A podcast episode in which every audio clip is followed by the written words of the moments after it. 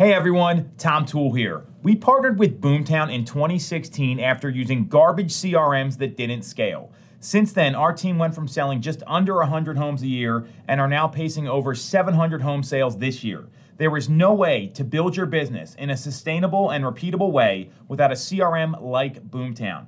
To check out Boomtown and see how you can score $750 in free digital advertising, visit boomtownroi.com slash 5am call. That's boomtownroi.com slash 5am call. What is up, everybody? It is 5 a.m. Little tech issues this morning. Gotta love technology. I'm Tom Toole calling in from right outside Philadelphia. And what I want to share with everyone today is something that happens in every organization constantly. And it's conflict right? And then we went through this literally yesterday at our team where we're bringing on some people. The person in charge of running the organ, uh, the onboarding wants to do things one way. Someone else has some feedback. So how do you deal with it? This is the biggest question folks run into, and we are huge proponents of the EOS system. And there are five critical rules of EOS. And if you go, if you, if you violate any of them, it's not going to go well for the organization. The whole idea of EOS or an entrepreneurial uh, operating system is to do things more efficiently, more effectively, and hold people to a high standard of accountability. So the first thing is unification.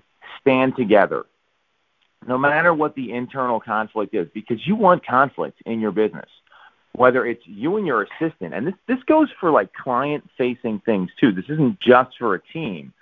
So imagine it's you and your assistant. Your assistant wants to handle a listing one way, and you want to do something else. Well, if you guys start going back and forth in front of the client, makes you look like you don't know what you're doing, which nobody wants to see.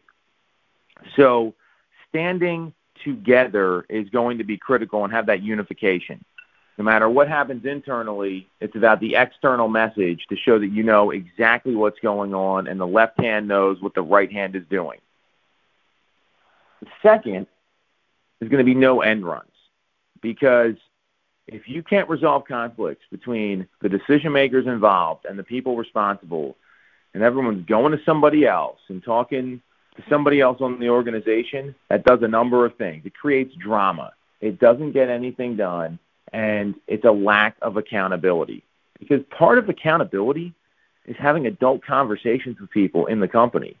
So, again, this works on any different level, uh, whether it's a team, a single agent, with an assistant, staff members. You know, you could be a single agent with two or three staff members. Everyone's got to know that they have to have open conversations with everybody, and there's no secrets in the organization.